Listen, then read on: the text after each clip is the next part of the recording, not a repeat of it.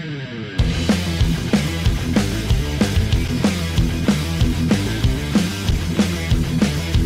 in, ladies and gentlemen, to episode number 112 of Let's Go Racing with David Starr. Tyler Jones here with you. So glad to have you with us.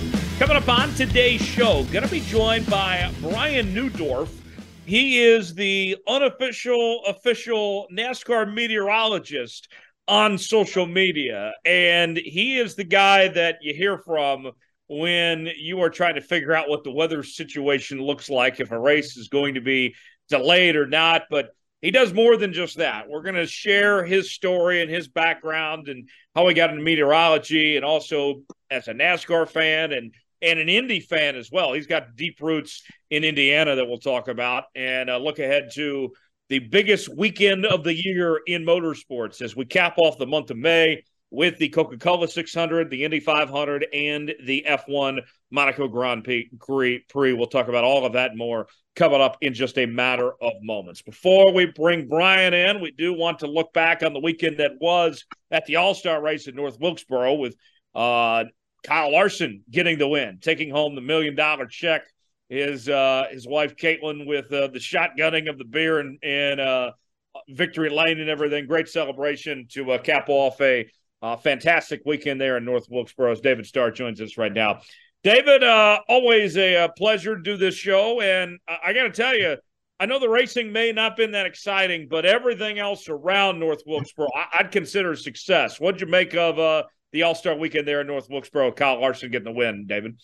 Man, you uh, you hit the nail right on the head, buddy. It's uh, it was amazing and to see them bring back a racetrack that I frequently visit over the years I would never thought I would have seen what I saw on television this past weekend.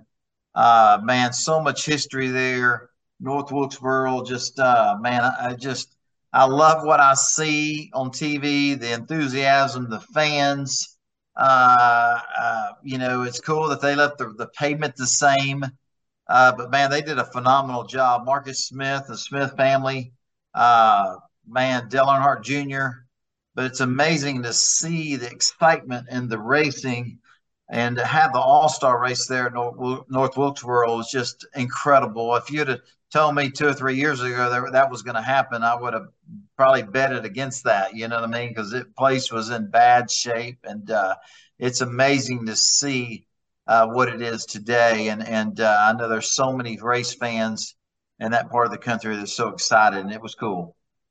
Uh, Dominic Aragon from the RacingExperts.com joins us as well as always. Dom, you know, I know Kyle Larson dominated and everything, but just seeing that atmosphere, the sellout crowd, thirty thousand people there, the the throwback weekend that it felt like, I, I would consider it, even despite the race not being that great, a success. And I don't know what the future holds. Um, we, we heard from Marcus Smith say that they're still trying to figure out where North Wilkesboro fits in the schedule. Didn't even guarantee the All Star race will be back there next year. But credit where credit's due to Marcus Smith, to Dale Earnhardt Jr., everybody that made that event happen.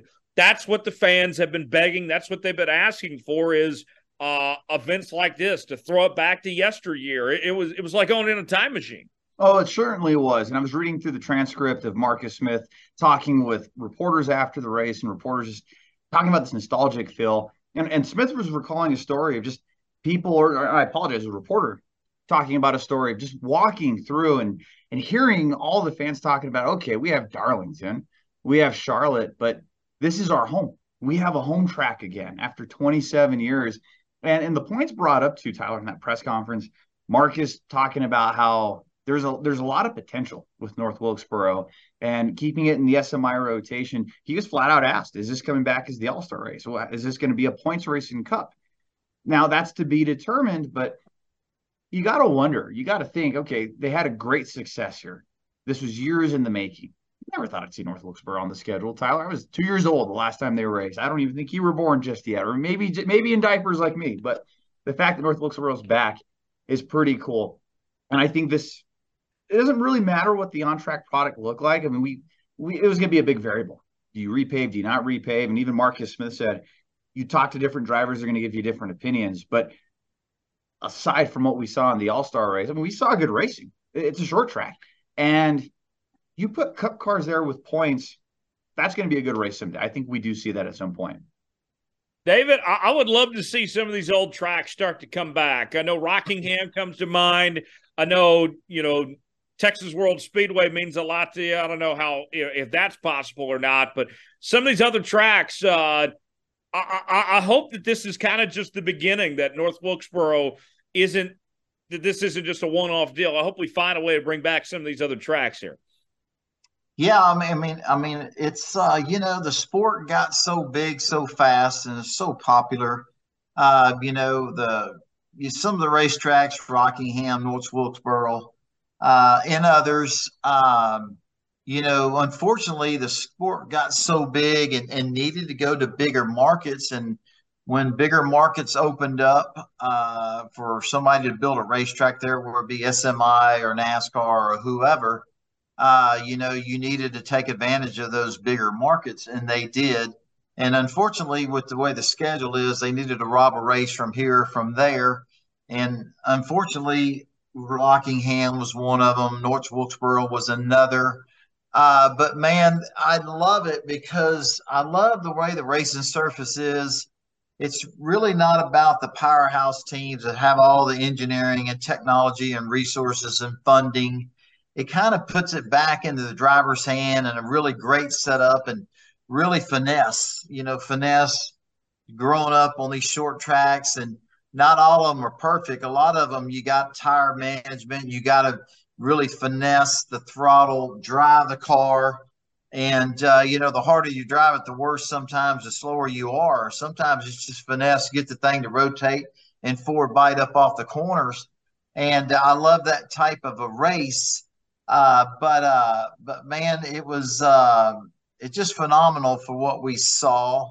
Uh, and I think North Wilkesboro, you need. Uh, there's so many different other series there. Now you look at the car series, the super late model car series that Dale Earnhardt Jr., Kevin Harvick, and I think Jeff Burton are, now part owner in.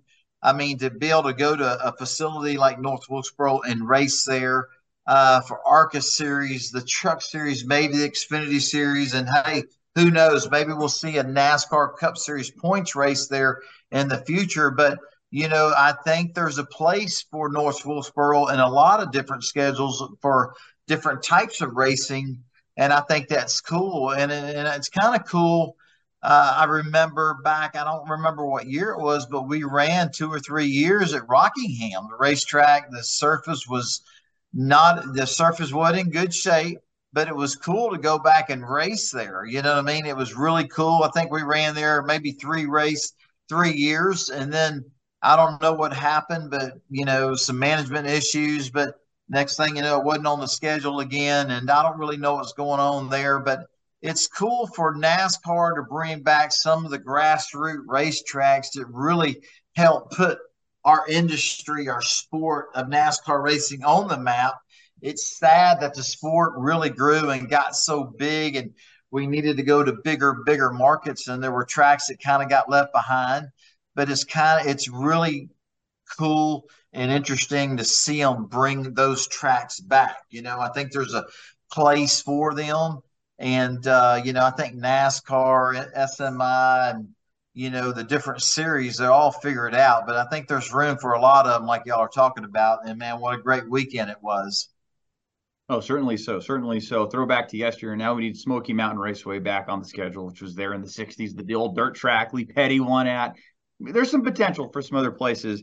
And you guys know on this show over the last two and a half years, the conversations go where they may. And we have a lot of fun on the show. We talk about our time in NASCAR, look at the races, and we'll also talk about just some stuff of people near and dear to us. And you know, the last two and a half years, we've gotten a lot of support on this show.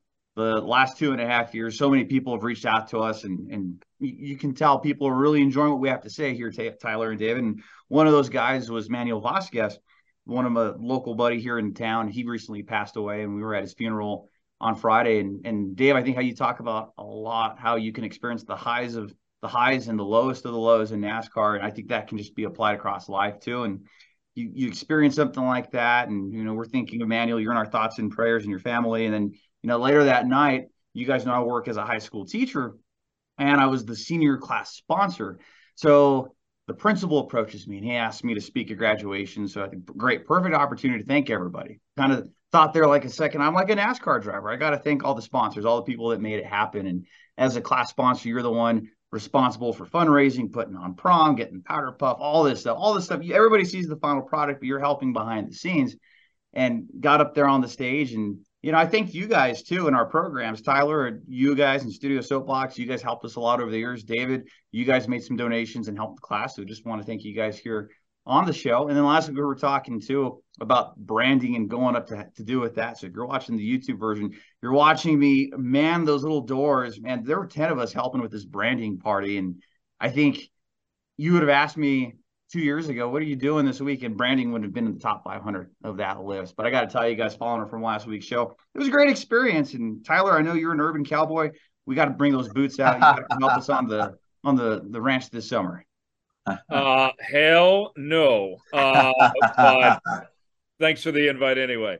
With that said, uh, Dom, uh, tell us about our uh, our guest this week, uh, Brian Neudorff, if you are on social media, you need to be following Brian. Uh, you got to have on notifications on Twitter for this guy because if he's tweeting, something is happening. Uh, and uh, I mean, Dominic, I mean, what what a what a story beyond just the tweets. Uh, th- this guy is, is is something special. Hey, if you're a NASCAR fan, you have social media and you have tweets enabled what are you doing if you're not following Brian already? You might you might know his work, but if not, Brian, like Tyler said, is the unofficial official weatherman of the sport and gives really good insight as to what you might expect and what you might encounter race day, race weekend. And Brian has a really cool connection with Indianapolis, which we're going to get to later in the show. And we were getting our, our guest scheduled this week, Brian Tyler told me Brian's coming on the show. I was like, what, really? Brian's going to be our guest. I was really excited personally. So Brian, thank you so much for coming on and joining us on Let's Go Racing this week. I would be remiss. Um, I've been radio silent for like the like a good portion of the season. Uh, I switched uh, about four years ago to from television, like some of you refugees from the TV uh, newscast world, and um, I'm now I, I, I, I work for the Weather Service. Um, so NASCAR weather is kind of more of a backseat than it used to be. So I would be remiss if I didn't give a big shout out to uh, Aaron Studwell at Race Weather um outstanding. I mean him and i you know we used to be like what uh i'm gonna i know i'm setting myself up when i mentioned dw but uh, we'll get to that later. Um but they already they've already threatened that they're gonna talk about it. But um you know co-opetition and then we realized we're better together helping each other out and so that's how Race Weather and myself have kind of become a team when it comes to the NASCAR weather. Um, and he does an, an amazing job. This is something he does a lot more full time than I do. So I appreciate all the kind words. I need to be better. I will tell you that. I will absolutely tell you I need to be better with my tweets. Fortunately, this season, with a few exceptions, it's been pretty dry. We've been, you know, we've been fairly lucky. So, um, but uh, thank you. And I wish again, the downside about being a shift worker is I missed last weekend, and I'm but I'm hearing what all the same thing you guys when I jumped in in here and all the great things. I mean, I think, and we'll get into Indy, but you know, I think about IndyCar, and that's where I that was my gateway drug, if you will, into the sport of racing. While Indian, in, while the 500 has changed since even when I went, and even before that, there are certain elements that are the same. It's the roots. It's that it's what makes the Indy 500 the Indy 500. And so, going with all what you guys are saying, NASCAR needs that. The fans need that. You need to blend the old with the new so you don't lose the old, but you can build and get new people to come in here. And I think after what David said, NASCAR getting so big there in the 2000s and stuff like that, it had to finally find its level. It had to find its watery, so to speak. It found its level. And now that we're here, let's capitalize on that and use that to mesh the old with the new. People love a retro thing. Oh yeah. So Brian, let, let's let's start with this kind of a, a twofold question. How did you get into the meteorology world, but also how did you get into the racing world, become a racing fan? Where did the the, the two of those passions come from for you? All right. I've always loved I so I'm an earth science nerd. Okay, I'm a nerd in general. I have a Lego collection behind me right now. That's that's mine, not my kids. It's mine. and um, so for me, it got into I, I just always liked earth science. Um, I was that kid. I collected rocks. I went to space camp. Now, a lot of meteorologists will tell you that they got into weather because of a particular event. I can't tell you that. Um, I just always liked the earth sciences. So when it came time, I'll even be honest, when I went to, I'm a, I'm a Purdue grad, very open about that. So I went to Purdue University and I went as an engineering major. I did the marching band. Again, I'm not really helping my street cred here, but I went and did the marching band. I'm proud of it. So you can make fun of me all you want. So I did the na- marching band. Two people stood up and said they were meteorology majors. And I'm like, huh, I can major in that here. And for those of you who don't know either, so so now I'm making my way and I'm the Purdue band ties in with the Indy, but for me, the the 500 and racing has been in the blood for the family. Um, growing up, the 500 was huge. Now I was too young to go, so I'd always go to my grandmother's. Thankfully, I did. We lived in Terre Haute, Indiana, and wow. it wasn't and it wasn't blacked out there. You could watch it on race day, but if you live anywhere in the Indy market, you have to watch the rebroadcast. So um, I would get to watch the race and listen either on the radio and so and then hear the stories. I was too young. My but my grandfather, my mom's dad, was the personal pilot for Tony Hulman and the wow. Family. And so the the story goes, the seats we sit in are the Hulman family's old seats before they got the suites on the outside of turn one. It could be a family life for all I know, but you know what? I'm running with it. Okay. I can I I can confirm though that my my mother had a relationship because or had had a connection with the Hulman family. She was a babysitter for Tony George.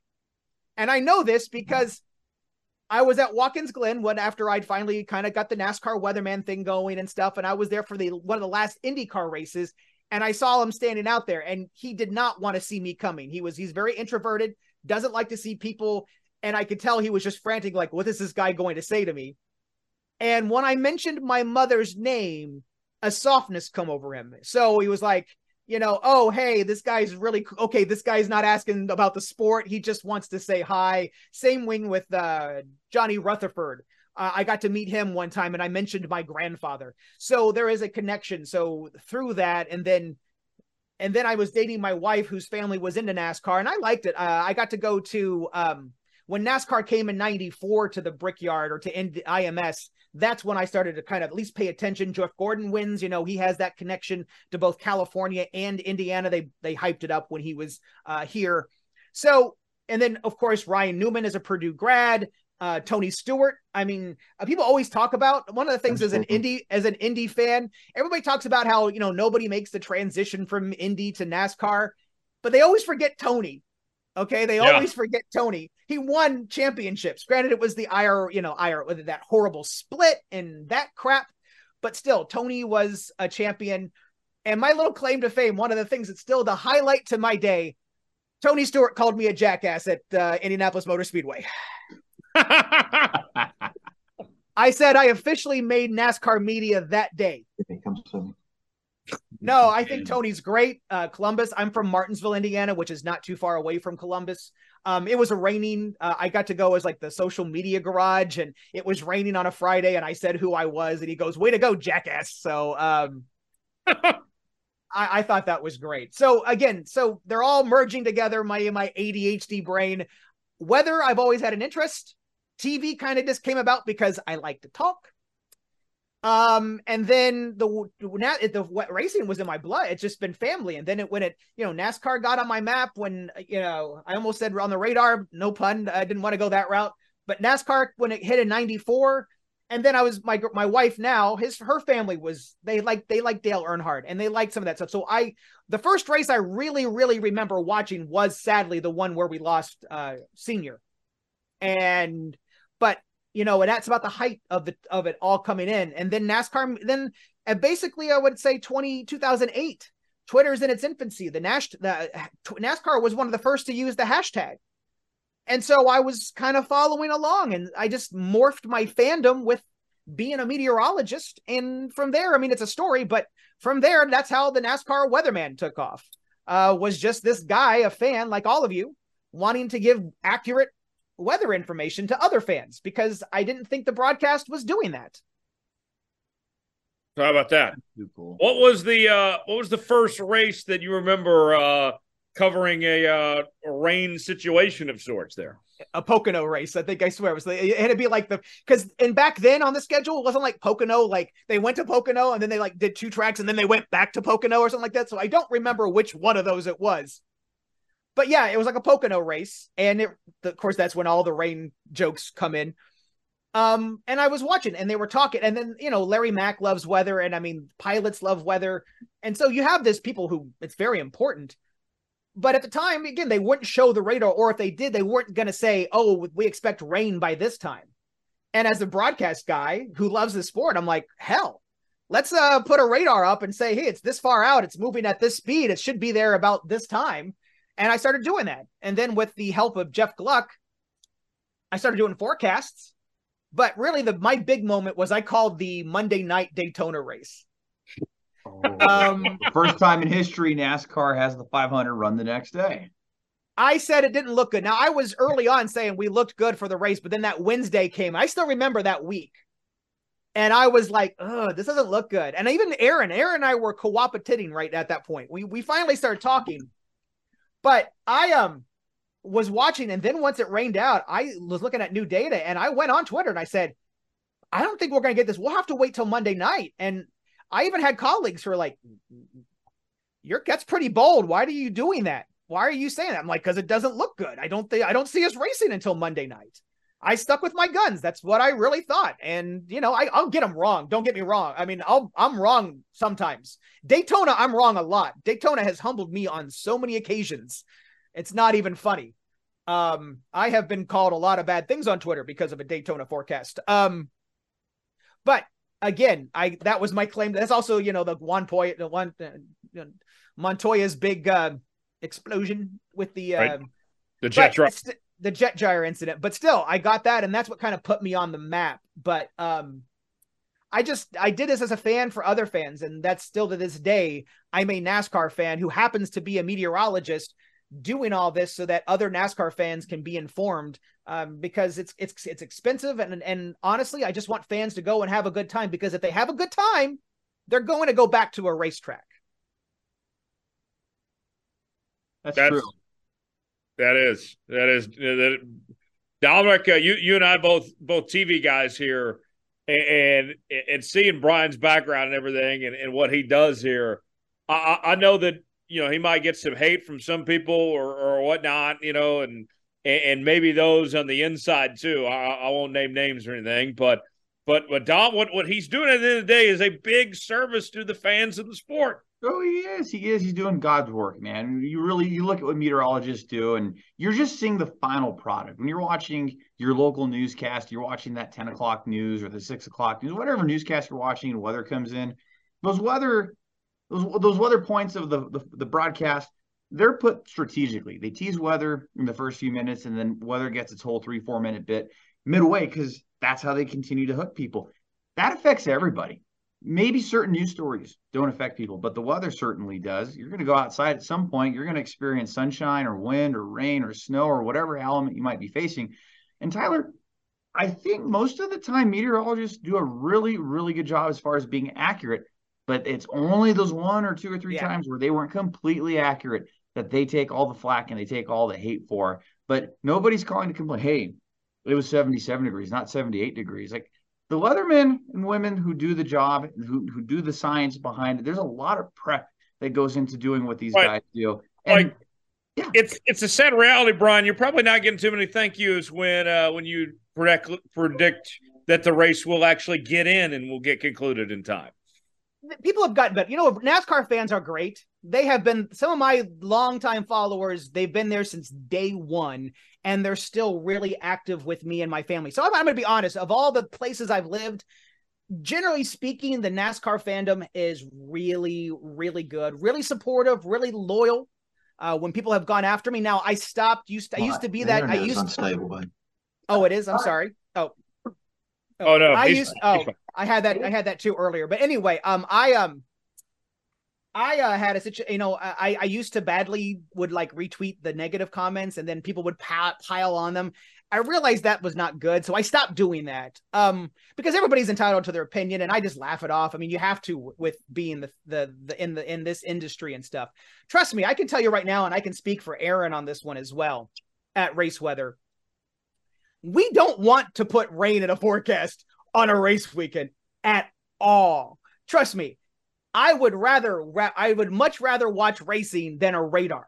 Okay, um I would much rather watch it. I, my wife would, and plus I can have free time. I mean, I've literally been with my wife on my phone looking at RadarScope, going, "Hold on, hon, I gotta update NASCAR real quick." And you know, we've had to put things on pause while Dad, you know, makes a comment and stuff like that. So I've been, I've been doing these on vacation with my oh, phone geez. and all that stuff. Um, so uh, that's how dedicated, and and I wanted to make sure fans had that experience because and then you're there. Uh, I mean, I want to get to more racetracks, but NASCAR fans have always been the best um, but yeah, we don't make the garbage. We just drive the truck, and trust me, we don't want uh, bad weather. I mean, I've been there. I've my first NASCAR race was at Watkins Glen, and I told you guys it got washed out until Monday. The biggest irony there. So I have had to go and wait, uh, and wait out a delay. I've been on. I've been to a Tuesday Indy 500. Okay, uh, so I've done that. Um, I've uh, I've had my share, and I and I know the expense of that. I'm looking out for the fan because I want the fan to have a good experience because I want NASCAR to be successful. Right. If you know you spend all that money and you don't want to be cold and wet all day. Yeah.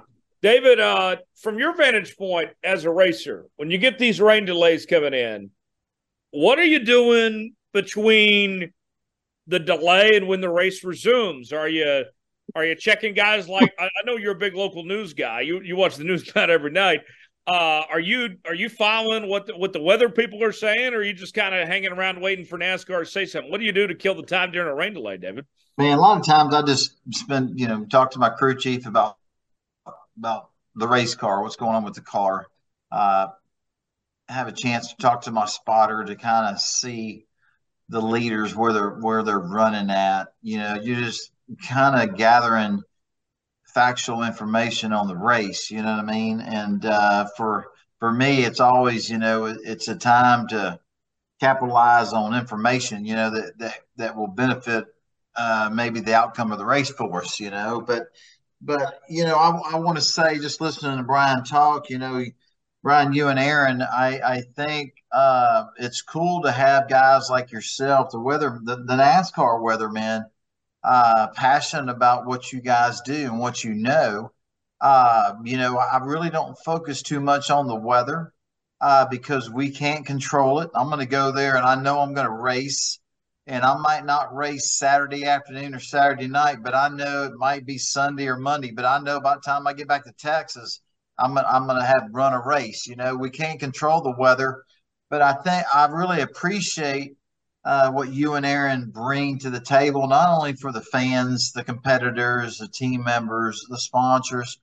It's good to know what the possibilities are, you know, to kind of understand uh, what you're in for. You know, if you, you know, it's just, you know, you can plan, plan, plan. And sometimes the weather throws a little bit of a, you know, a, a twist in there for us, you know, but it's good to know what the day is going to, how the day is going to play out for you weather-wise, you know, and, and uh, you know, it's always always glance at the weather.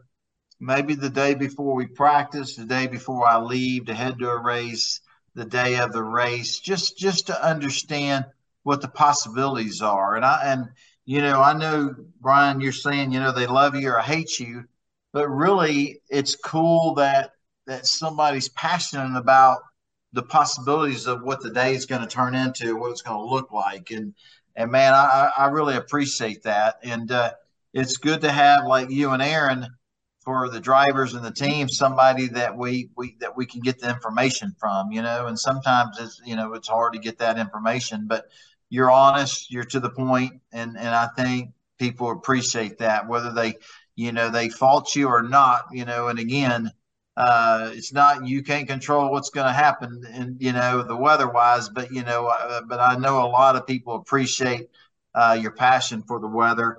And then and then hearing your story uh, you were talking earlier about your your roots and going to purdue and being a band member. I think it's awesome because it led you back to where you're at today uh, and your grandfather uh, being a pilot for the Hulman, uh, you know, uh, family is incredible. That's incredible. They brought so much to auto racing in America.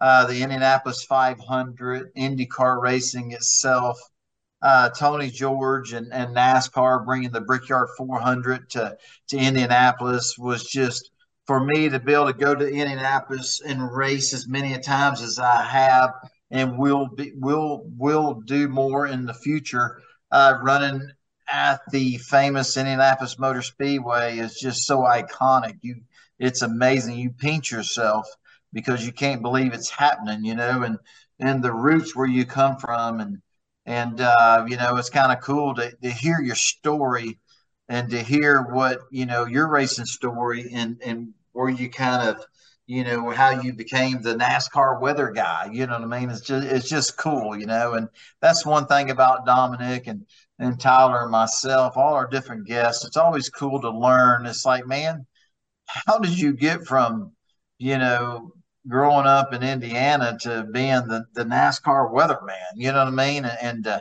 and to hear people's story is really intriguing and very interesting. You know what I mean? But but knowing that your grandfather was the was the freaking pilot for the home, you know, for Tony Hulman. I mean, I mean, who would ever thought that, man? That's really cool roots you come from, you know. So pretty neat deal, man. It's cool hearing your story. Well, thank you so much, and thank you for having me on. I mean, people don't know that, and I mean, I can tell you too. I didn't look like the NASCAR fan. I didn't look like the racing fan. So when I was this, and people noticed, they're like, "You're a NASCAR," because like, some people either you either I, I, you know there are people who are fans and there are people who are like just don't get it all right? They just don't understand. But yeah i say give it a try. You know like unfortunately when i talk about having a good time at the track my mother loves racing. In fact her my grandfather got her and my uncle at, at least when they were young and like quarter midgets and you know some of the what the younger they did when they were kids and you know she went to a NASCAR race. She went to the Brickyard. Unfortunately, it was the Goodyear that tire debacle, the the bad tire, and she won't go back to one. Um, unfortunately, another thing. So you talked about. Uh, I learned quickly too that I, I joke, uh, but uh, I got um, Slugger Labbe. Uh, who I said is I always I always make sure, but Slugger, he be he found me and he was like apparently following me during a race because he was talked about he, somebody asked him like, "Why did you keep Paul out?" Like they were like, "Well, he said the weather guy on Twitter said it was going to rain, and if uh, he said so, I wanted to keep him out of it because he said if it's going to rain, that's the race." And sure enough, that's why he made a decision. I joked with, I, I keep joking with him. I'm like, "Dude, I haven't seen a cut from that yet." So, well, but, you'd be surprised at people that that really tune into you and follow your Twitter to to to, to have that information on how how the, the next hour or two or how the day's going to play out you know? I think it's i think it's uh you know i don't know if you really understand how much you're appreciated and uh and the passion you have for racing and the passion you have to report no matter if it's if it's pretty ugly you know if if if you just you, you're stating the facts and it's real and uh, you know you don't want to give fake news out there and and i think people appreciate that you know so yeah. Unfortunately yeah unfortunately you know at the end of the day as a meteorologist as a driver you're you're whether you're a really good driver your your your your wins are what determines good or bad determines how great of a race car driver you are. So for a meteorologist it's how accurate you are okay? That's what i have. At the end of the day it's my accuracy and so while I understand NASCAR as a sport would love for me to tell fans all the time that it's going to be great weather and that they should go no matter what, I just can't do that for myself and I can't do that for the fans. I mm-hmm. have been dinged by NASCAR. Um, there's words out that uh, there are some lists that are tend to be black uh, that my name's on. Um, so you know, and all I did was get a forecast right. So NASCAR, I'm sorry for that. I mean, you're not going to find a bigger supporter of the sport and promoter of the sport still than myself because it's a fun family sport that you can take and spend the weekend and the day. And um you know at the end of the day again why do i do this now especially since i'm not even really because of what i do now with my new job outside of television i can't do i'm not i'm doing this is all for free. It's a hobby. It's like this behind it's like it's like this behind me.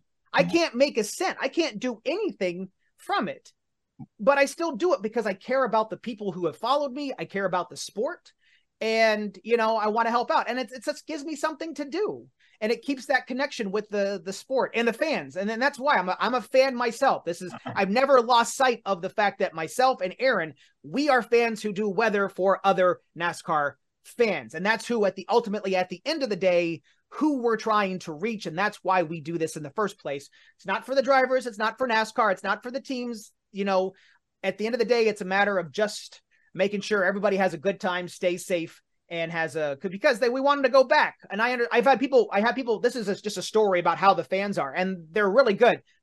To you, if you've ever DM'd me and I don't respond, I'm sorry. On bad big weekends, I just can't respond to everybody. I can't give private forecasts. It's just too many of you to do that but some will be like hey listen you know i can only go to i can i can make it monday i can make it sunday. What do you think? And i'll say well i can't tell you what to do and i will never tell anybody what to do. I, and i say get you know tune into the local i mean if you live someplace check out the local tv mets in that area that uh that the race is going. You know brad panovich in charlotte I, he's a good friend of mine so i will plug him this weekend.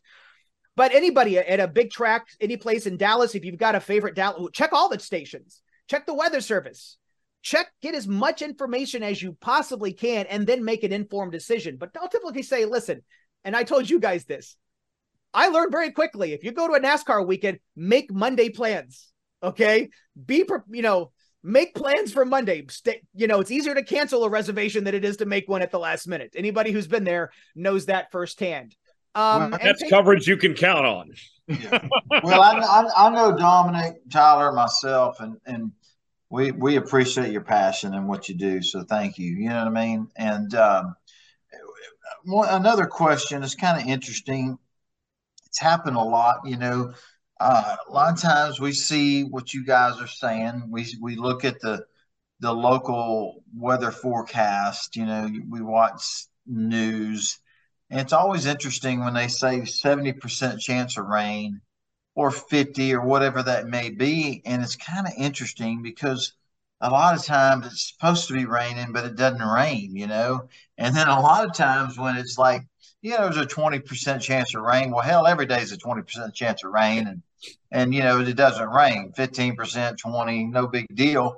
And hell, it's like, man, it rains all day long. You know what I mean? Sometimes it's like, man, I, I, uh, I'm just glad that uh, Brian, you and Aaron, I'm glad I don't have y'all's job because, man, sometimes you like you can pull your hair out because it's like, man, it's supposed to be raining right now and it's not. yeah. so what's funny about David bringing that up? I was laughing as you said this, David, because I asked Brian before we went on air I, have heard different definitions of what is 70% chance of rain. Is it 70% that's going to happen or 70% of the area?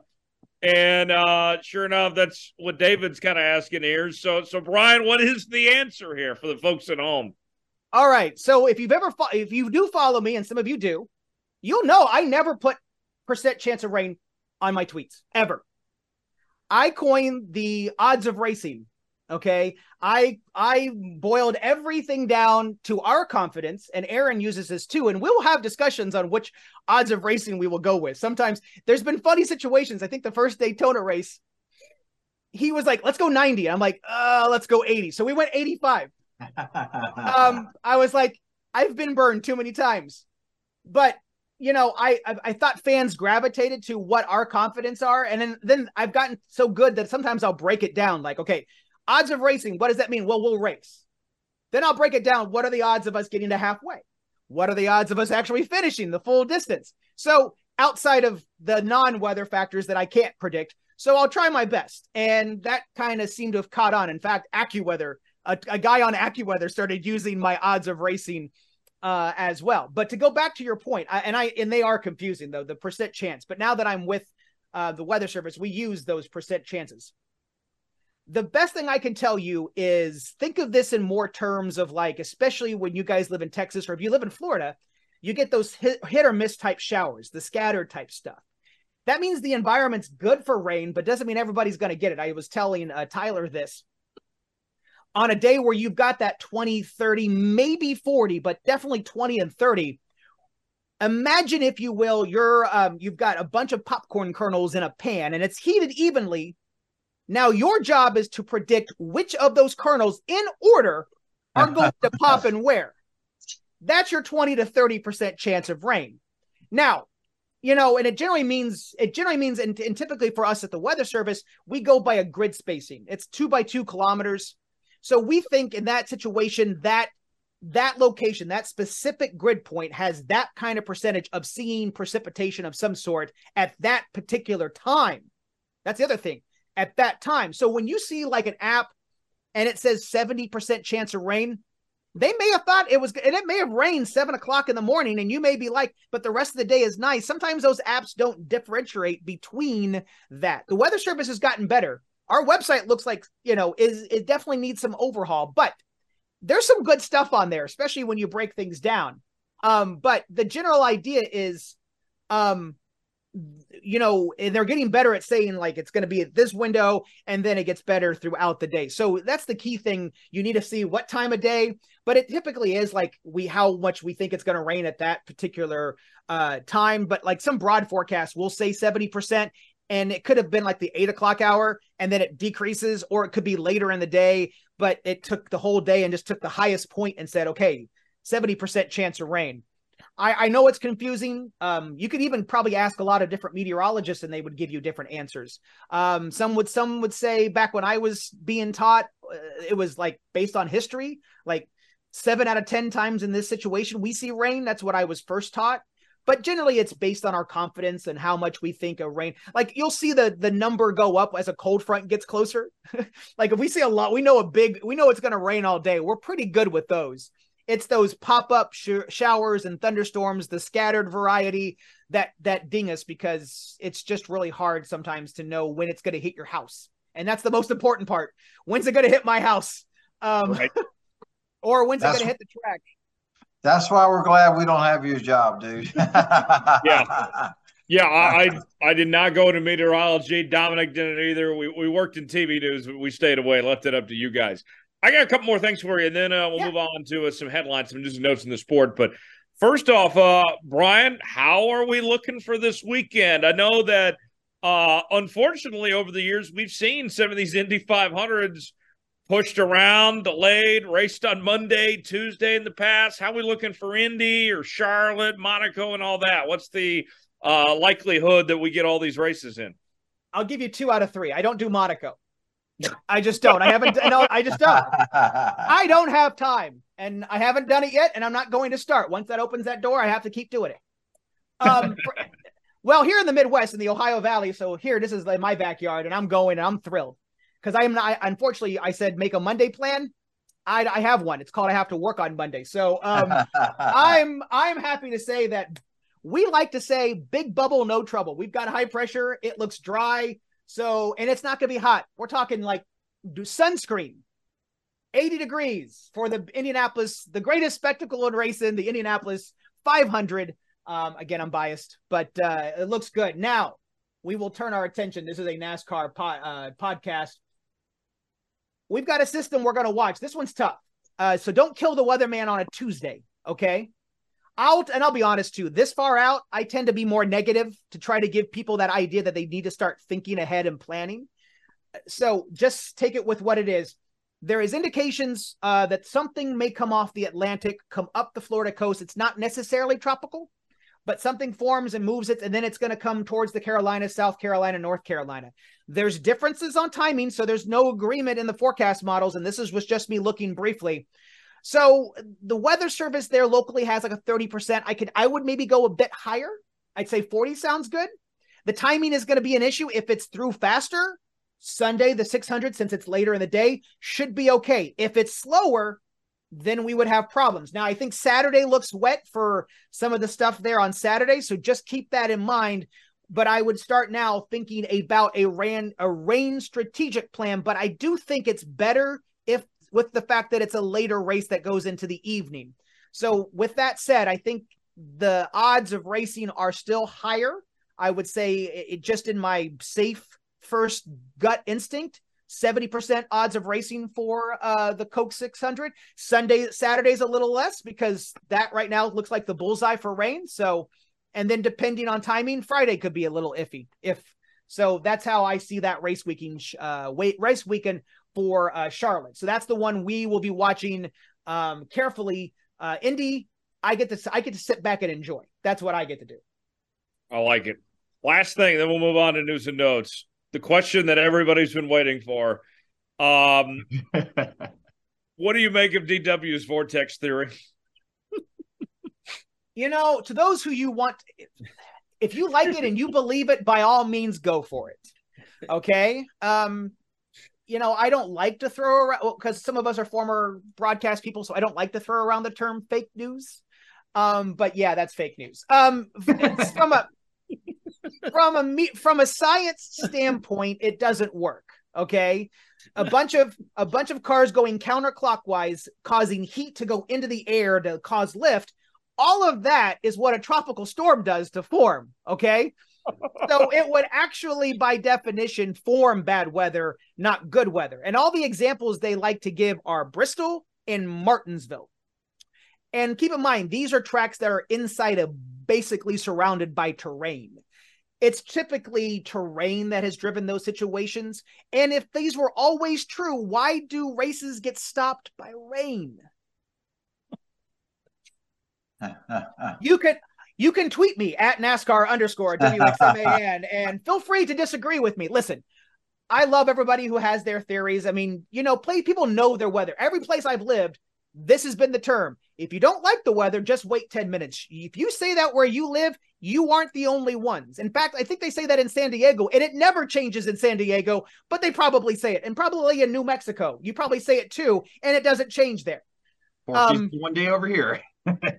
yeah, I mean the same thing in Twin. It was like we had like fire season and then it overlapped with some other seasons and it was pretty dry over there in Idaho where I was when I was in television. But um listen, you know what? it's fun and I've I've learned to laugh. I think the one thing I get the one thing that probably makes me more mad than the vortex there and it doesn't make me mad is people sending me their send me sending me their their their screenshots of their weather app and says, "But my app says this." okay, then use that. I'm like, I I I, I don't comment. It's like, thanks. It's like, I mean, could you imagine your doctor? And I know people do this. I've actually asked doctors this, but could you imagine, you know, you bring in your WebMD printout to your doctor and go, the doctor tells you it's this, and then you bring that, but but but WebMD says it's this. That's the same thing. That literally is the same thing. But um vortex theory, no, listen. I think DW's, you know, he's he's a personality. Love, love him or hate him. You know, the guy like you were talking about, David, he loves the sport. He wants to see the sport do amazing. I think, I mean, all these drivers do. I I love. I'm I've gotten a chance. I didn't get to meet. Uh, I've never met Brad Keselowski. I would. Uh, um, so for me, real quick, I know you didn't ask this question, but for me, uh, Jeff Gordon was my driver for a long time. That's the '94 Brickyard. That's what kind of got my door open. The the Indy connection. I like Tony. Um, I you know I cheered on uh, those connections, but um, now I I really like Keselowski. Um, I've gotten to know different people who have been a part of his team, and you know um, the guy does care about the sport and wants to see it left better. Uh, that he found it and stuff like that. So you know, but I like. I mean, people ask me, "Oh, who's your favorite driver now?" I really like. I like them all, and I'm I the newer drivers, I like the. I mean, it's I'm old now because guys who when I started paying attention to the sport in my 20s and late in teens are retiring. So now I'm officially feeling old. Um, but it's good for the sport. It's glad to see some of these things, and I'm looking forward to the headlines and stuff like that. I did catch up. I do know the I do know some of the stuff that's going on. So if you want me to jump in, I can. Yes, so. yes, we will, and uh, that's a great transition for our uh, NASCAR news and notes segment for the uh, latest headlines happening in the sport this week. Dominic, take us away. Well, we talked about it at the top of the show, but of course, this deserves and needs a closer look. After the North Wilkesboro All Star race, 27 years in the making, a return to the North Carolina track, Marcus Smith, the president or the CEO rather of Speedway Motorsports, hosted a press conference after the race. And in that press conference, he didn't commit to saying what North Wilkesboro's future is going to be on the NASCAR schedule, but Brian David Tyler, it looks like it might be here to stay. He said it, it's very exciting to see the the buzz around it. It's like walking into a museum, is how he quoted as saying it. And it will be a shame if this track is not back on the schedule. I imagine at the very, very least, David, we see this track back as the All Star host in 2024. Yeah, um, I think there's a very good chance uh, that happens. Uh, what, what, do you think, Brian? What's uh, what would you make of North Wilkesboro and its future possibly returning here? Well, I'm gonna I'm coming from a place of disadvantage because I didn't watch. Again, I was asleep. Right. Um, or at least I was getting ready for work because I was I worked at a 10 o'clock to 7 a.m. shift that night. But from everything I'm hearing, the only thing I worry, and this is I'm gonna play devil's advocate here. Will the newness of that return wear off if it were to be put back on the schedule for a regular basis? I do like the idea sometimes that NASCAR does its best to mix things up because some of those mile and a half tracks are a lot of the same from Kansas to different things, and it can get that was some of the problems, uh, you know, going back five years ago. So, and it sounds like everybody loved it, but you know, it sounds like a lot of this right now we're living off of the nostalgic high of returning. What happens three years from now? Or four years from now, will it need to make the upgrades? Will it still capture that same magic uh, as the same? I'm I'm fairly new to all this, and I hope something like that would and definitely play up to that nostalgic aspect uh, with the return each time. Or, as you guys mentioned at the top of the show, find ways to bring some of these other, you know, roots of aspects of this track or or or of NASCAR to the to, uh, to the main series some way somehow to keep connected to where you came from. Well, and, and we were talking on last week's show, Dom, about the TV ratings, how that with the lack of seats, only 30,000, this was a made for TV event, but ratings are actually a little bit down from last year's snooze fest at Texas Motor Speedway. So, um, so much for that being a made for TV event uh, that the numbers were, were actually down even from Texas last year. With with with what Brian's alluding to, David, let, me ask you, what do you think? Is there is there staying power with this North Wilkesboro thing, or uh, do you think that nostalgia eventually could wear off here? What what do they have to do? You think to continue to make this successful? Well, you know, my hat's always off to NASCAR because they really they're really studying trying to give the fans what the fans want.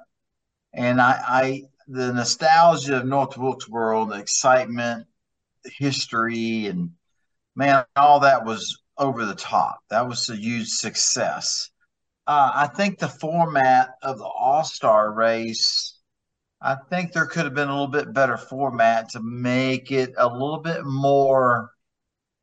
Uh, God, I want to say the word exciting. You know, um, sure. um, I, I just from hearing from a lot of friends and race fans uh, the last couple of days, really the last yesterday and part of today the common the common um, conversation what i'm hearing was it was a little boring for them you know what i mean so uh, uh, and i think that's probably from the format standpoint and when i say that it was a 200 lap race but you know in years past it was a 50 lap race and it was a 30 lap race and it was the last 10 laps or something you know uh, so I think people, what I'm hearing from people, they would like to see maybe the format different. You know what I mean? And I, I can appreciate, and I and I tell you, um, uh, NASCAR does a great job of, of of of making the right changes to to bring the enthusiasm, excitement into the the you know the All Star Million Dollar Race. You know. Uh, but I, but what I'm hearing from people from watching Sunday's race was uh, they they would would have rather seen a different format for it. You know what I mean? So you know, I don't know. You know, uh, you know, be I, I don't I don't know. You know, I don't know if they're going to keep the All Star race there at North Wilkesboro. They're going to move it around. Uh, you know, I, I really don't know what's really best. Uh, you know, it seemed like years past they really kept it at Charlotte Motor Speedway forever, and then they started moving it around to other racetracks. You know, and uh, I don't know. You know, I'm I'm not really in that that side of the industry, but my opinion is that they move it around to different tracks. You know what I mean? Uh, if they keep moving it, you might as well keep moving it around to different tracks. I'm not real sure if uh, if anybody's really just set on one racetrack. You know, uh, right. Kind of cool. Well, along those know, same lines, uh, David, what you're talking about there, Dominic, uh, I was I was reading an interesting point here. What's different now in the scheduling format to years prior is that no ownership group, no track is contracted in for a set number of races. You are not guaranteed, no one, not even Daytona, technically speaking, to hold a race that very next year. That everything is year by year, the number of races, uh, the ownership groups, all of that and so I I would guess just based on tradition, SMI holds on to the All Star race, but if you're SMI, you got to be evaluating all your options year to year beyond just North Wilkesboro, uh, and and they've been doing that here.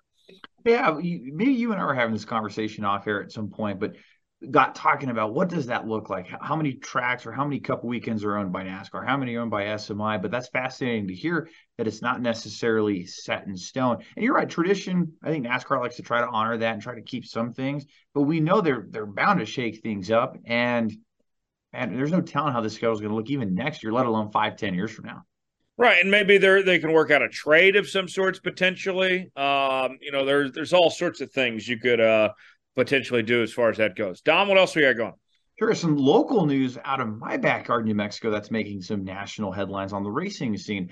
The Unser Racing Museum, which has been a staple in Albuquerque, New Mexico for the last 18 years, owned by the Unser family, is packing up shop and actually moving to one of your old neck of the woods there in Nebraska, Tyler. The Unser Racing Museum which is on the Albuquerque west side of town, will be closing May 30th to be part of a larger international racing museum. And I, I got to say, guys, it's a cool museum. It's got the racing simulators. You can go around Indianapolis, and it, it's really cool. And it's a shame that we're going to have a piece of motorsports moving from New Mexico to another part of the country.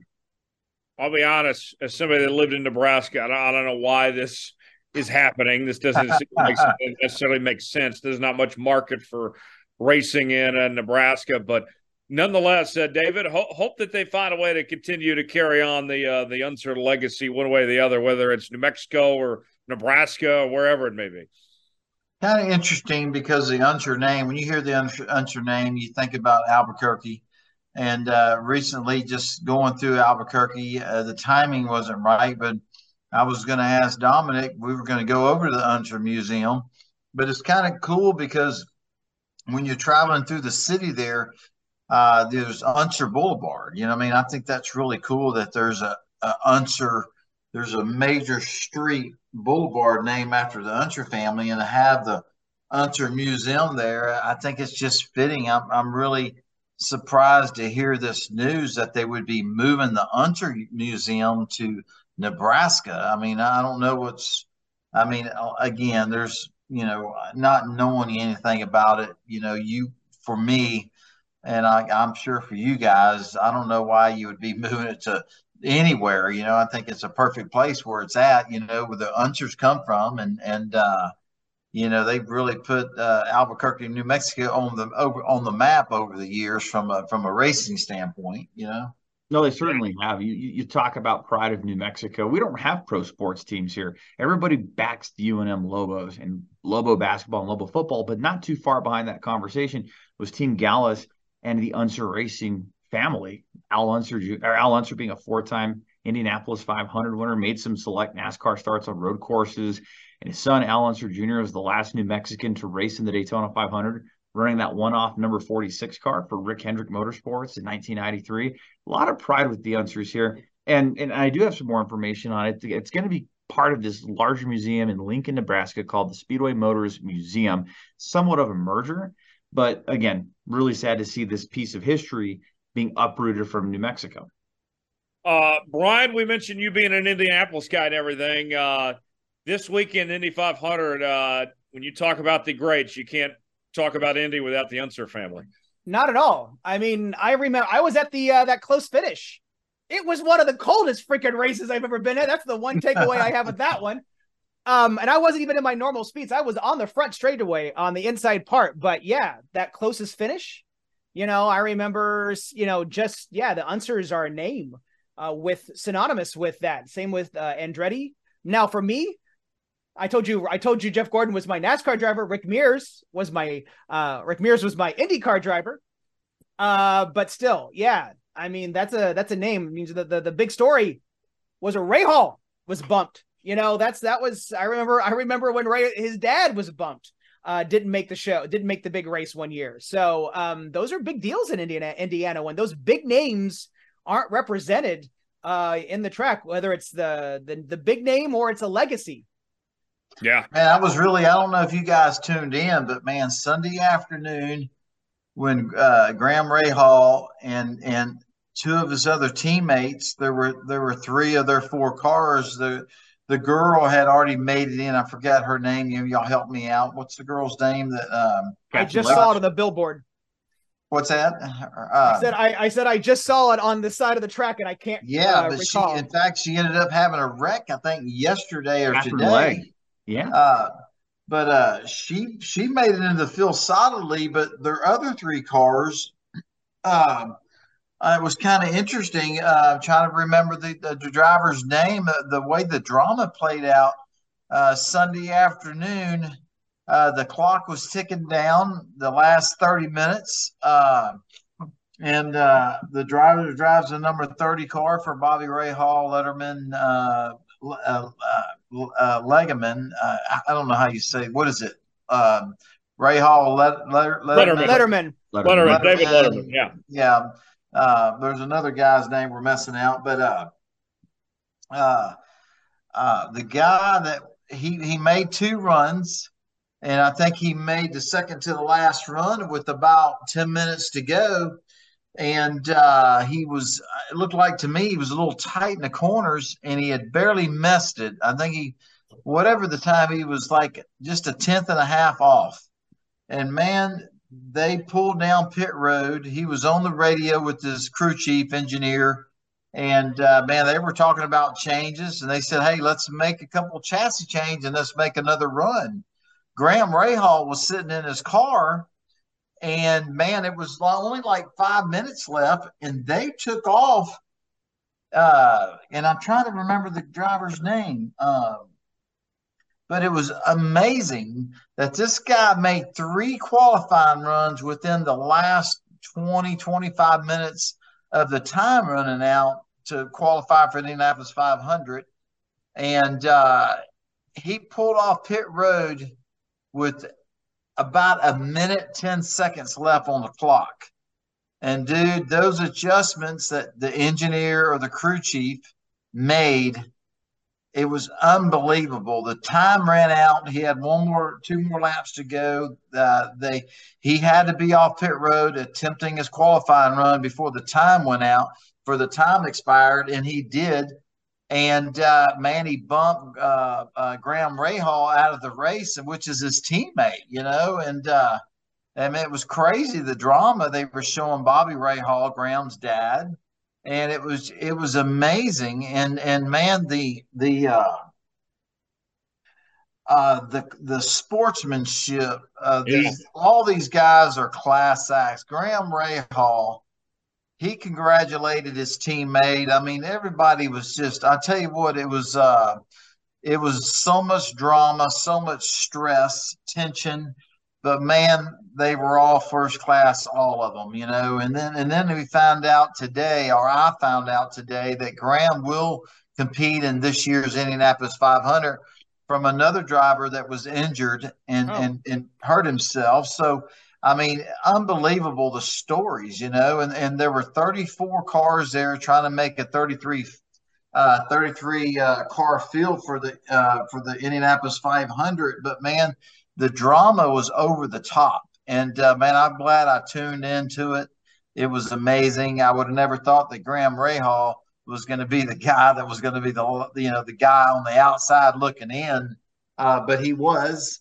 And uh, man, it was a lot of emotions, you know, and it was cool be, because um, I, I don't know if it was NBC or Fox, whoever was ca- carrying it Yeah. but uh, but man, the emotions, man. You know, he's trying to thank everybody, and it just he was just going to show you. You know, he was telling everybody how intense and how challenging and and what the what the Indianapolis 500 means to every driver and yeah. and and then to couldn't make it through the interview you know and to see him his wife Courtney Force right there uh, and his kids to, to support him I mean it was just it was over the top it was unbelievable to see all that play out live on television but man uh you know uh, to hear Brian talk earlier about what the Indianapolis 500 means. I mean, ever since I was a little boy and can remember watching television, man, I've always been a big fan of the Indianapolis 500. My my childhood, my hero, my friend AJ Foyt. Uh, his cars are solid into the field, and uh, but man, it's a spectacle. It's the biggest racing, uh, the biggest racing uh, weekend of, uh, of the year and uh, and I can't wait. I'm flying to Indianapolis to to watch the race. I'll be there, and I'm excited. But man, it's going to be a great weekend of not only all the NASCAR stuff, but the Indianapolis 500 as well. Oh, no doubt, Dominic. As we wrap up our news and notes, give us the rundown the uh, the triple header weekend uh, with F1, Indy, and NASCAR here. What's uh what's kind of the uh the, the preview uh, on deck for those three races? Yeah, Monaco, Indianapolis, Charlotte. Didn't the Beach Boys sing a song about that? I mean, that, that just seems like it'd be a great instant classic. It's the greatest weekend in racing. You start in the morning with Formula One, Monaco, Max Verstappen, Sergio Perez are the two favorites to, to win the race out there. And then you fast forward to Indianapolis and you're going to have a great race weekend out there. Alex Palou and Scott Dixon are the favorites there. And then you move to the Coca Cola 600, the longest NASCAR race of the year, Sunday night on Fox. And Kyle Larson, your All Star winner, is the odds on favorite, four and a half to one. And last year's winner, Denny Hamlin, at five and a half to one. Dom, every year I pick all three races, and I've gone three for three before. I, am going to try to go for three for three right now, Dom. Here's what's going to happen Max Verstappen, he's going to win the F1 race. Even if he starts ninth or whatever, he'll find a way to work up there and, and win the race. Then uh, the Indy 500, Scott Dixon's going to get it done, get another win. Um, for, for NASCAR fans out there, I've heard the comparison. Scott Dixon is like the Kevin Harvick of IndyCar uh, with his driving style, be able to close things the way he does. I like Scott Dixon. And then Kyle Larson. Uh, watch out. And then Kyle Larson goes, wins back to back weeks, and he gets it done in Charlotte. So that's your trifecta, your big three. Put your money down on Verstappen uh, as well as Dixon and Kyle Larson. Those are my three. Brian, uh, you're, you're going to be at Indy this weekend. What what are you excited about about the, this whole weekend as a whole? What are your expectations? I, don't ask me to uh, listen. I forecast the weather. I don't predict drivers. Okay, I, I can't. I draw the line there.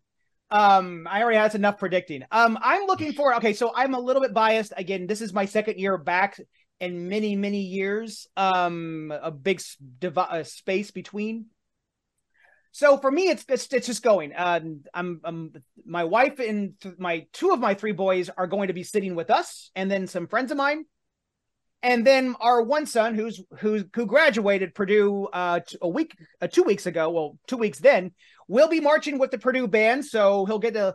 And what they've been doing is when the band crosses, the, some of them will drop down and kiss the bricks. So he'll probably do that once again, but he'll be in uniform, so he's excited. So for me, it's a family thing um, and then turning around, coming home, probably watching uh, the 600. But uh, just just getting to, I mean, and then I'll just take whatever driver. Hopefully, the driver wins that's in my pool. Okay, whatever random guy I get in our family pool, that's or woman, that's the one I hope wins, so I can win some money. David, uh, what do you think is going to happen uh, here this weekend? Well, man, I'm I'm excited for uh, you know. There's a lot of stories for the Indianapolis 500. My my two guys I'll be cheering for are the two AJ Foyt cars. I'd love to see AJ Foyt win another Indianapolis 500 uh, for just lots and lots of reasons. And uh, uh, there's another great story there. I think Tony Kanaan, this is his last Indianapolis 500. I believe it's his 25th and uh, he's a, a, a, a, crowd favorite, you know, and he's such a great ambassador to IndyCar racing, and he's just a he's a great racer, and I love to see him win as well. But there's so many other great stories in the field. Uh, uh, so I, I, I, just hope AJ's cars, hopefully one of them ends up in victory lane. And if that can't happen, I like I love to see Tony Kanaan win his final in Indianapolis 500. And then you got Elio Castroneves uh, that's going for his fifth Indianapolis 500 win. Uh, you know, there again, there's so many great stories. And then the Coca-Cola 600, you know, I'm, I'm excited to see, uh, you know, how it plays out. I love to see again Kevin Harvick uh, vic- victorious. Uh, to, uh, love to see Kevin win because it'll be Kevin's last uh, Coca-Cola 600 as well. Uh, but man, he's going to have a that's going to be a tough feat because there's a lot of uh, you know William Byron, how strong he's been all year. Obviously, Kyle Larson uh, is just you know coming off the the big All Star win, and uh, you know it's just you know it's just going to be a great weekend of racing, and I'm so excited to to to watch all of it, and uh, and uh, and then we'll all get back together next Tuesday and talk about it. Yeah. All right. So David picks Kevin Harvick uh, there, uh, and we're back to uh, the course uh, continuing. It's been a couple weeks since he picked Harvick, but he's back on the Harvick train. Yeah. Dominic, uh, give me your trifecta here. Who who gets it done in the three races? So I agree with two out of the three on you with F1 and Verstappen, Verstappen, and Kyle Larson with two out of three in the Coke 600. I think this man will get his third Indianapolis 500 in seven years. Takuma Sato at 10 to 1 hmm. wins the Indianapolis 500. Okay. And that would put him in uh, some elite company if he uh, gets that third one. So absolutely, absolutely. Uh, yeah, that'd be awesome to see. Uh, all right. Uh, final segment before we go. It's our Ask David segment. We ask you to submit questions to us on Facebook and Twitter at Star Podcast, also by email, davidstarrpodcast gmail.com. You can email us questions there. Uh, and our questions this week for both David and Brian, and uh, we'll get to the inbox right away. Our first question this week comes from Mark. Mark wants to know, Brian, what's your craziest weather story? Huh, that's a, that is a good one. Craziest weather story. you know, it's it's tough to say. Um, I will say the most impactful happened not too long ago. Um, I had been blessed, if you will, uh, with my career in weather spanning now over 20 years.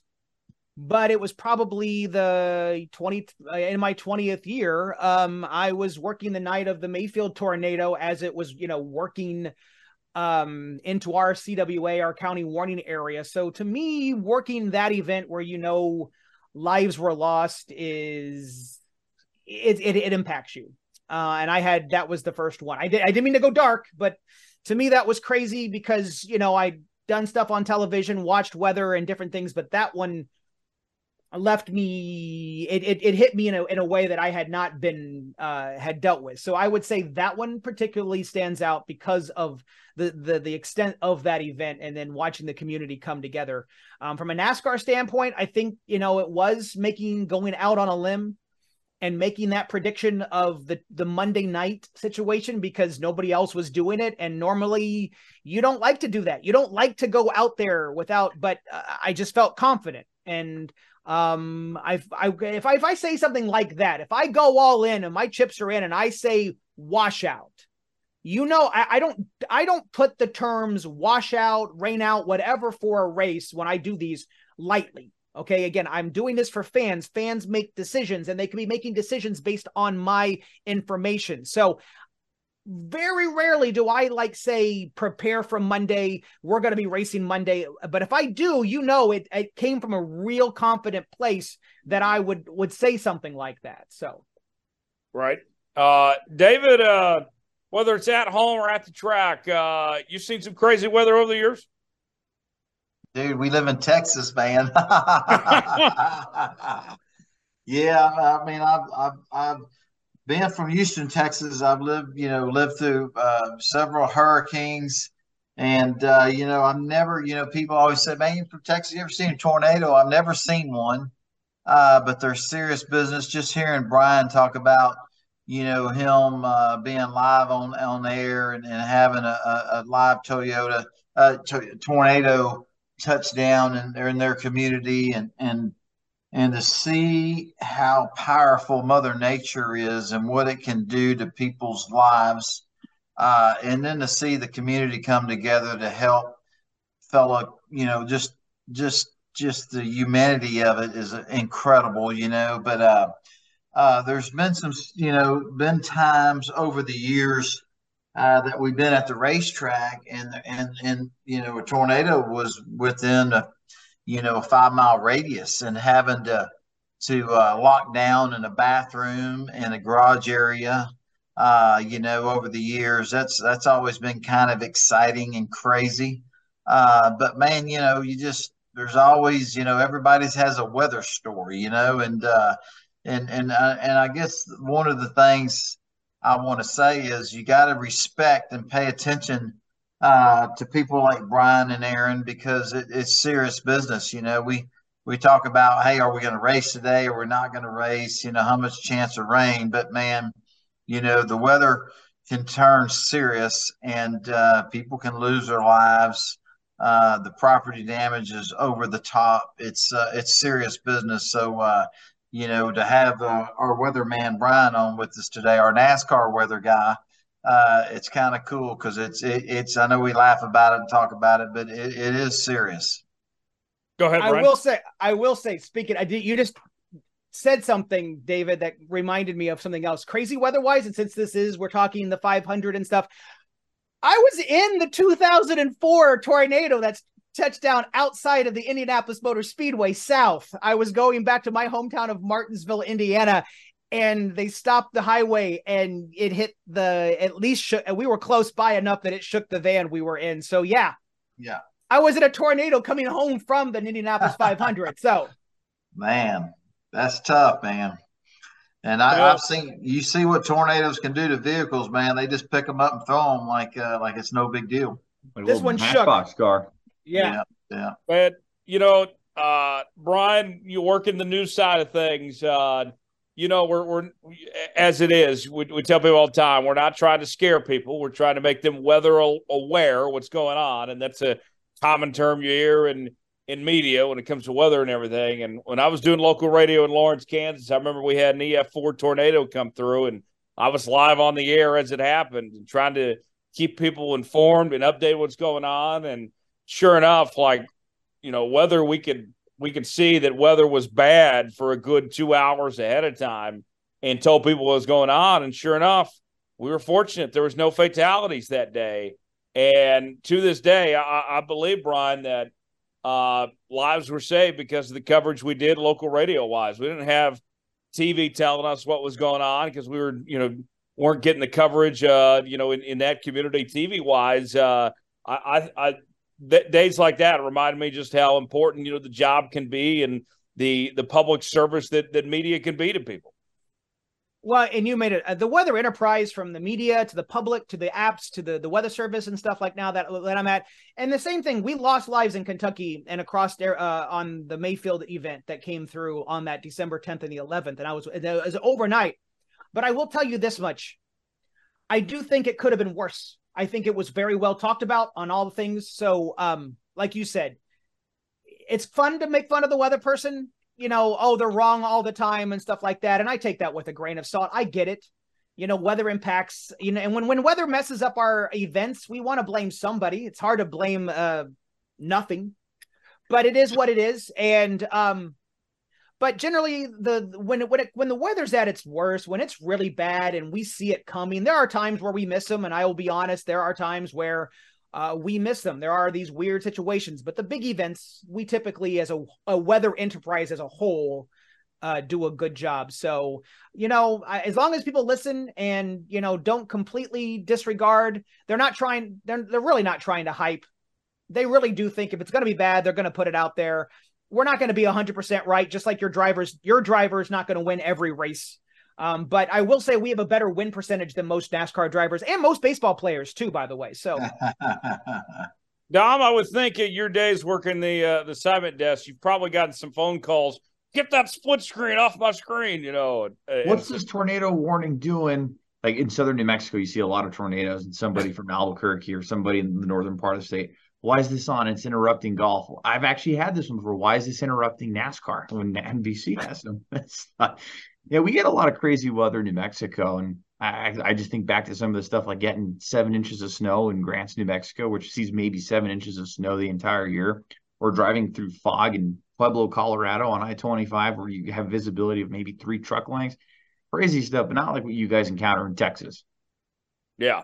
Yeah. Uh, that's, that's a good point. Uh, we got time for uh, one more question, then we'll uh, we'll wrap up on this. Uh, our next question for Brian. Uh, this one comes uh, from Joel. Joel wants to know, Brian, uh, what is your favorite type of weather to forecast? Besides, I, I think what what's being asked here from from this question is maybe not necessarily like sunny temperature wise. No, no. As far um, as the severe weather, I think that's what they're going for here. I'm not jaded enough yet, but I do like the challenge of forecasting snow. That is probably the hardest thing to forecast is snow.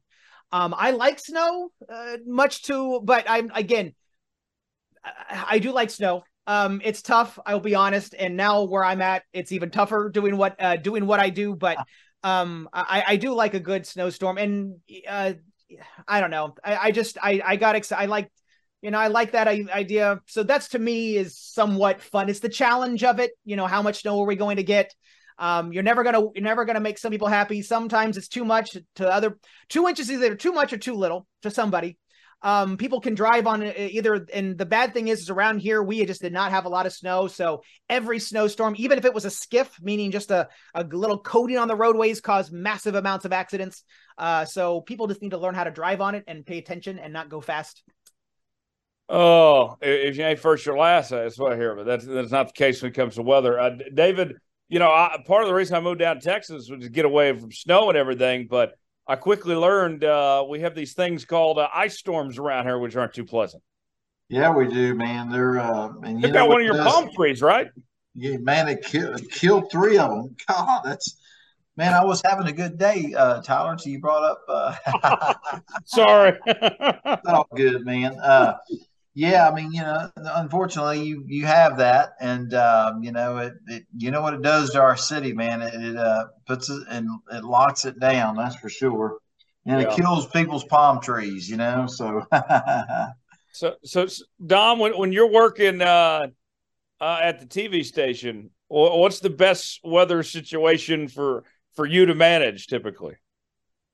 Well, I, I, think that could be a variety of things because people love their weather in New Mexico. If it rains in the Albuquerque metro area, they'll tell uh, we'll, we'll get somebody like a photographer to go out and, and just get a little bit of footage because that's going to lead all the newscasts. And then if it's a lot of rain or if it's a lot of snow, that's team coverage because that's a rare sight in New Mexico. So that's kind of cool and stuff like that happens. But a sunny kind of day, let the weather guy do his thing and, and get his 45 seconds in the first block of the news and then have his three and a half minute segment after. It's a good day eyewitness news, more like I missed it news. Um, I got all my uh, my news puns in today. You sure did, uh, Tyler. Kudos to you.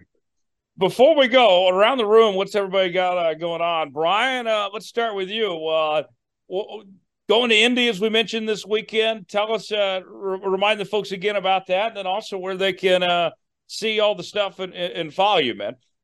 Well, I did put out a tweet since I said it here. I was going to put it out there. Um, so I'm at at NASCAR underscore WXMAN, and that for those of the who don't know, WX is the old Morse code for weather. So in the weather world, that's the abbreviation. A lot of people like, what's Waxman? Nope, it's the abbreviation for weather. Um, because of back in the day when I started these accounts, you couldn't have really NASCAR weatherman seemed really long. So um, I was trying to save characters.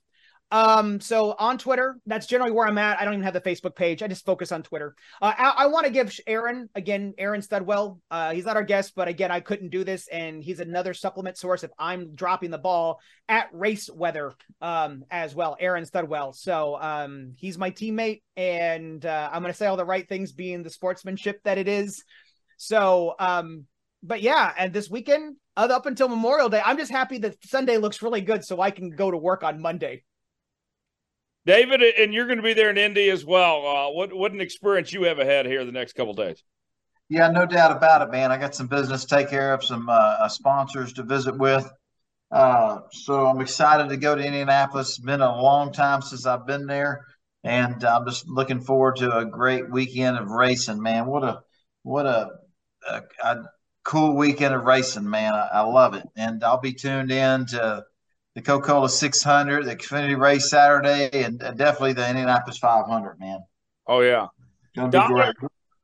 Dominic, uh, I gotta say, uh, quick shout out to us, me and you, by the way. Uh, you had your birthday last week. I got mine on Memorial Day on Monday. Uh, I, I couldn't think of a, a better person to uh, to share a birthday month with than you, Dom. So happy birthday to us. Happy oh, thank you, Tyler. Yes, thank you, man. And yeah, it's, it's been fun, and it's going to be a fun weekend of racing. I'll be in Charlotte or Indy this year, and and if you were following along last week, no, I am not branding this weekend, but that was a fun experience. We'll do it again soon, I'm sure. But going to get to enjoy watching the race from home with my wife and son. It's going to be a lot of fun, Tyler, and I look forward to hearing how the birthday celebration with everybody goes later this week, and then on Memorial Day as well. Yes, yes. Uh, David's favorite time of year, the Summer of Jones, is here, uh, beginning uh, this weekend. Uh, uh, I'll be, uh, in Washington D.C. in in the nation's capital for the weekend for Memorial Day. So that's what I'll be up to. This, but there's a Summer of Jones tour again. The last two of them were a flop, a failure. So what? Oh happened? no, they, they, were incredible, and, and you're going to be at our kickoff event on Thursday night. You know, for uh, for a birthday. So uh, David, David's all invested. Don't don't let him fool you. He, he's all in. uh, we got to go. Uh, big thanks, Brian. Appreciate you joining us, man. Uh, would love to hear from you again. Thank you, Brian. In the oh, near no future. Uh, oh, and, and Tyler. Him give him a follow on social media. Uh, yes, Dom. Real quick. Tyler, before we leave, we have a big announcement on our guest in two weeks. Man, I'll let you break the news, man. Uh, we we have a very big guest, uh, a, a rock star in his own right. Absolutely, David, Tyler, Brian. I'm sure y'all are fans of the Steve Miller Band. We're gonna have oh. Joseph Wooten, the keyboard player of 30 years, Steve Miller Band, joining us on the show the first week in June. He went to the Nashville race a couple years ago. Looking forward to hearing about that experience. And they're right before they get back on tour. So the Summer of Jones tour and the Steve Miller Band tour going toe to toe here, David. Some people call me a space cowboy. Some people call me the game. um, on that note, we got to go. Uh, big thanks to Brian, uh, for David Starr, Dominic Aragon. I'm Tyler Jones. Uh, follow us on social media, facebook.com slash star podcast, Twitter at star podcast, email David Starr Podcast gmail.com. Subscribe to the show. New episodes out each and every week, wherever you're listening to podcasts, Apple, Spotify, Google Podcasts, and YouTube leave us a five star review or don't leave us one at all. We'll put the check flag out in this episode, and we'll see you next week. So long, everybody. Thanks for joining us.